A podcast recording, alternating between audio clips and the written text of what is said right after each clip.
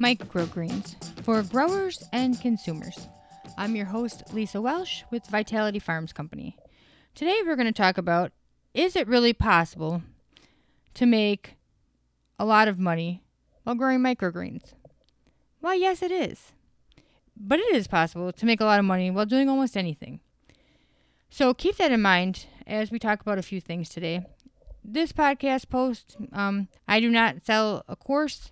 I wish to sell a course at some point um, for growing microgreens, a complete course that I think would be substantial. I have seen several courses and I think they're lacking in certain areas. Um, but nonetheless, I don't have time to do that because I'm busy running a farm. So when I sell um, products like that, where I maybe give information on how I make specific products, I basically have to hire someone to outsource the majority of the work to. And then I charge a cost based on how much I had to pay someone so that I can recoup my money there. Um, and usually, after I make my money back, I reduce the cost. Like I have um, right now on my website, I have cheat sheets. You want to grow microgreens? Even ones I don't grow? Well, I've done research. I made them all the same. Their format is the same. They look the same. They speak the same lingo. And they tell you these ones need to be covered. These ones need to be stacked. These ones need soil to grow. These ones need these rates and blah, blah, blah. Now, again, I also put a disclaimer. In different environments, things will be different. So I can't promise it's going to work for everybody, but based on my research and what everyone's told me, it's doing pretty well actually. But when I do stuff like that, I have to hire someone to do all that uh, technical side and take my information, maybe while I'm actively working and doing other things, and get it down because I'm busy doing all the other things for the farm. Because you can make good money doing farming, but it is a job. It does require work. You get you get out what you put in. Um, so again, when I do things like that on my website, like all my cheat sheets, I think they're twenty dollars right now. That's because I'm trying to pay the employee I had to hire to put it all together, to organize it, and if changes need to be made, they'll take care of all that too. So there's a reason and a method for why I do the things I do. But I think the big thing is is that a lot of people are trying to sell courses about how to grow microgreens, um, and I don't think they really care if you grow them or not. I think they do it um, one maybe just to help educate. And again, I don't really know anybody's motives, so it's probably wrong to say, but I feel some of the areas they're lacking in are the consistency areas, well, where microgreens as a product alone does need some additional refining because it's just not consistent. You know, somebody grows something here, somebody grows something else, and in a lot of the groups I follow, um, a lot of people are microgreen growers and they have a business and everything, and their post is, "I got my business license, I bought all my stuff, and I'm ready to grow, but I don't know how." Dude, before you spent like even if you only spent a thousand dollars on the startup and you can start this business for under a thousand, you need to take your time and figure out how to grow them before you buy anything else. I personally recommend if you want to get into this business, cool, great. Take the whatever six or nine dollar investment it takes, buy a grow kit. I sell them on my website. Just buy one, grow it, and see if you like it first before you spend money thinking you're going to make a lot of money doing a business because it's simple. Well, the process itself is fairly straightforward and it can be learned. You have to be willing to put effort into a business. You know, you're building a brand, you're building a name, you're building a reputation. People are going to buy microgreens from you because they trust what you're selling them. When you talk to them at the farmer's market, they're going to buy from you if you seem knowledgeable about your product. You want to get that knowledge.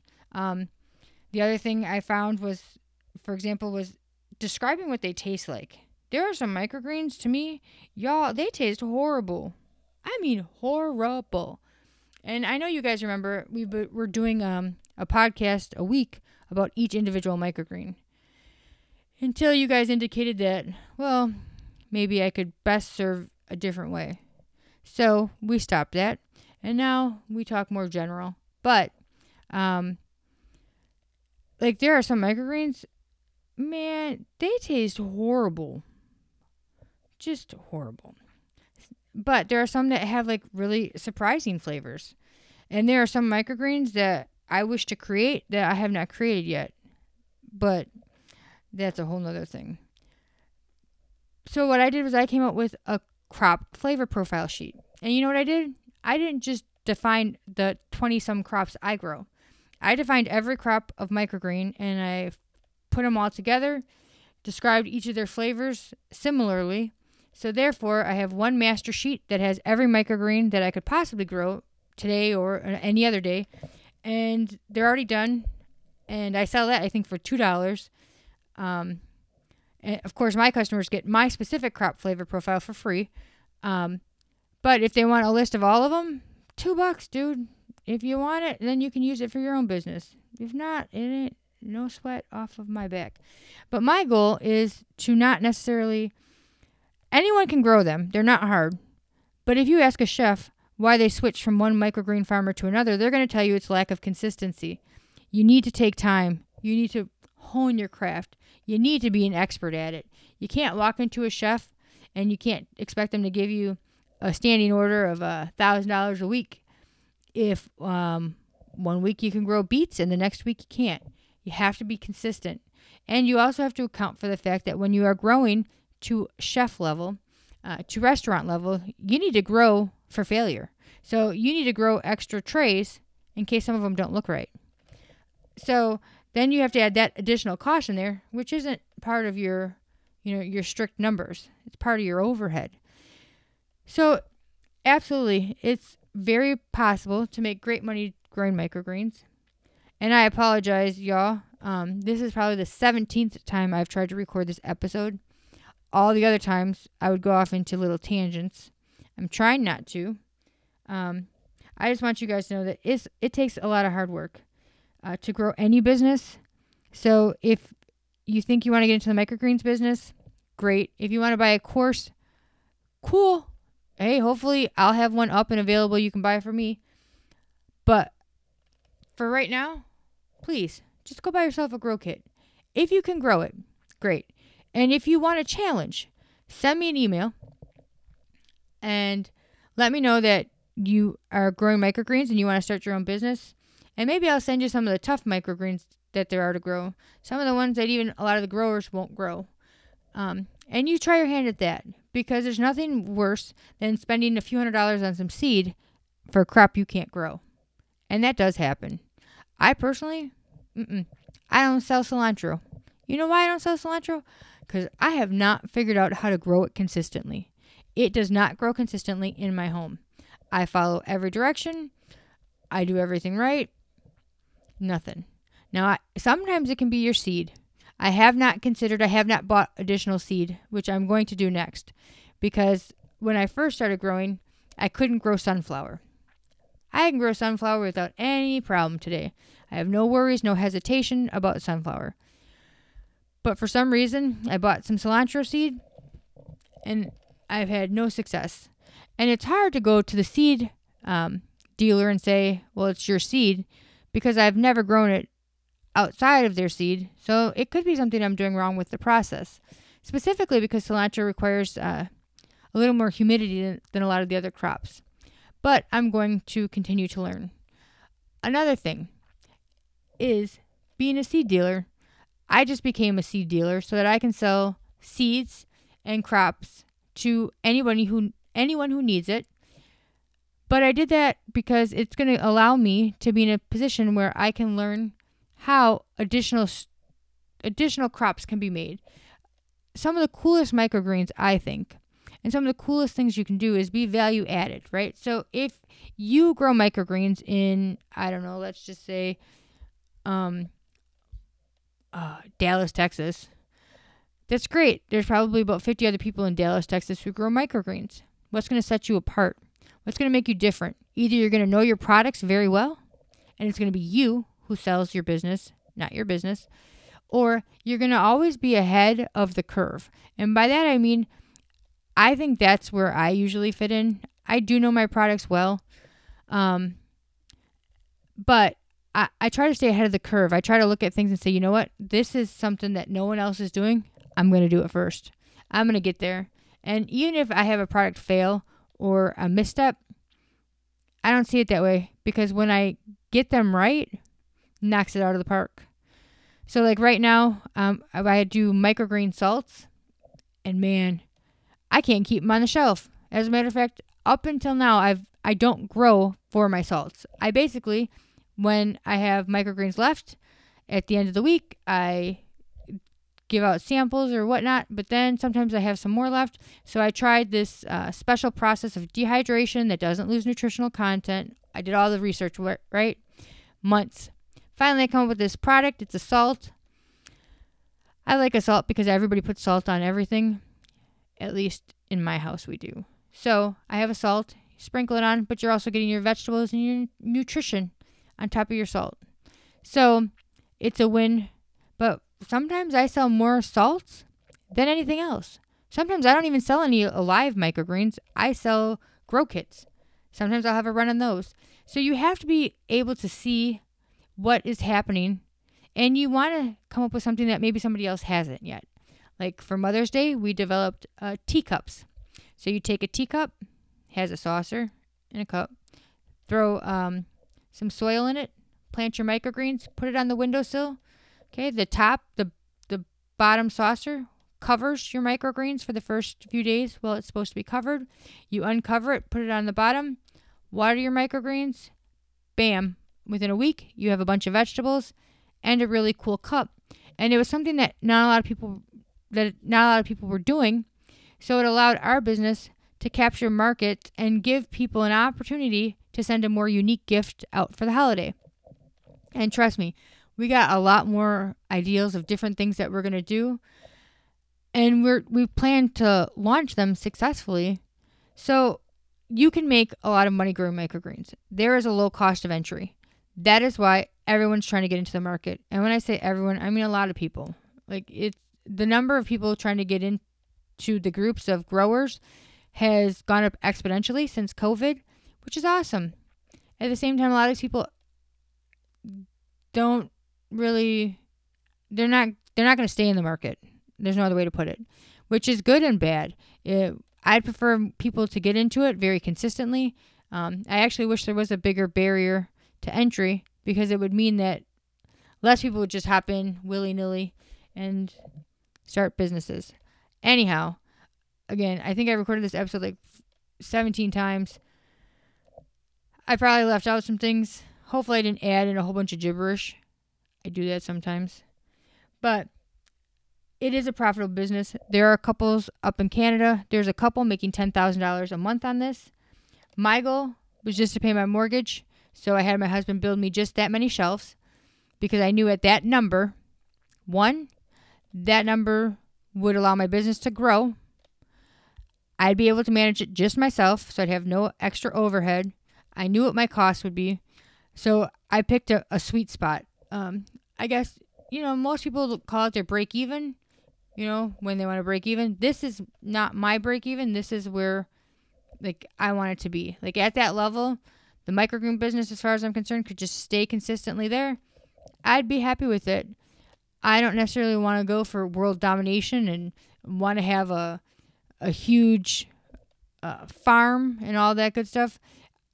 My passions, um, fall in education and consistency. So to me, if I can produce enough revenue off of my business to do that, then I can take my other time and use it to maybe make my brand stronger or to increase uh, overall consumer knowledge about microgreens and to truly change the way the world eats vegetables.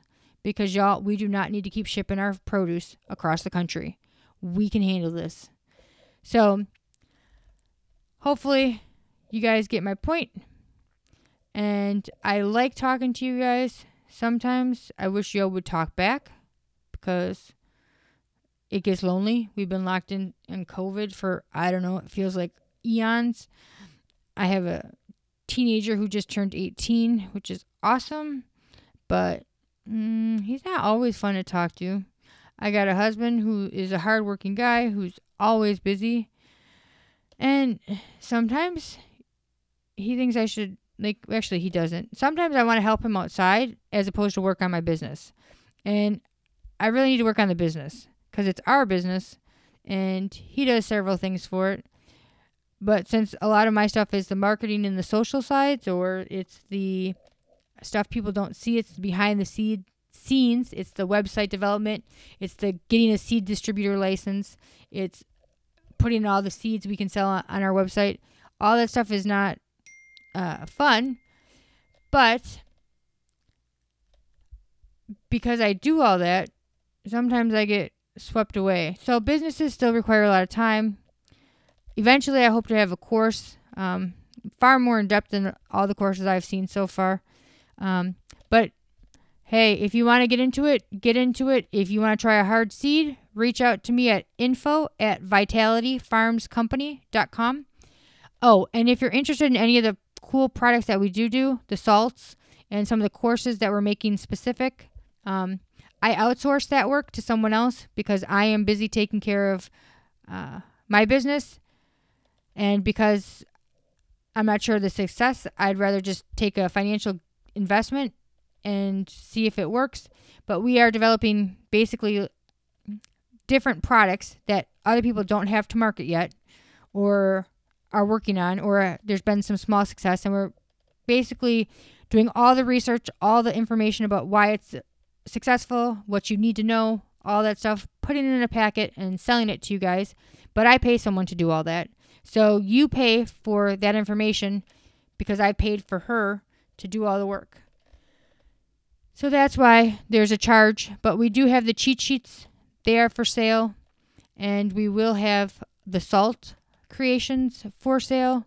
So you can basically learn about dehydrating micros, what the complexities are involved in that and how it works.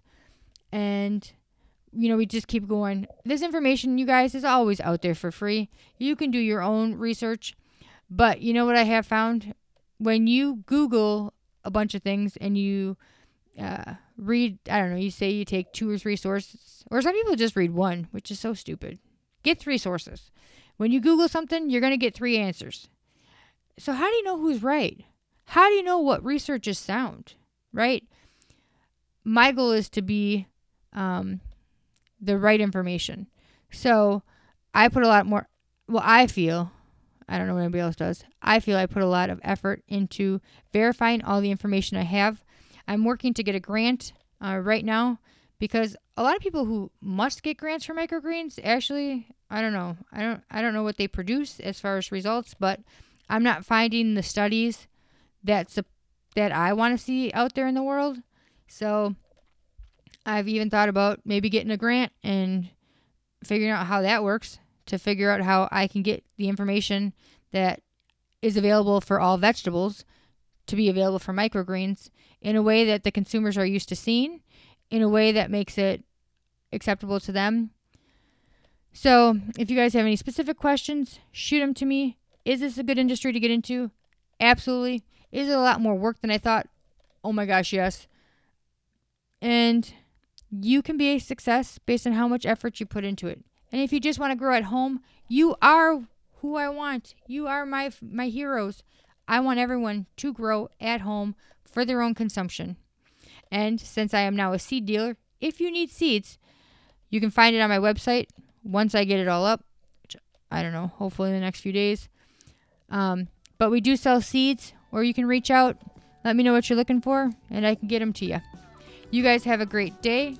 I'm going to end this podcast because for some reason today's episode has been particularly tough for my simple mind. You guys have a great day. Talk to you next week. Bye.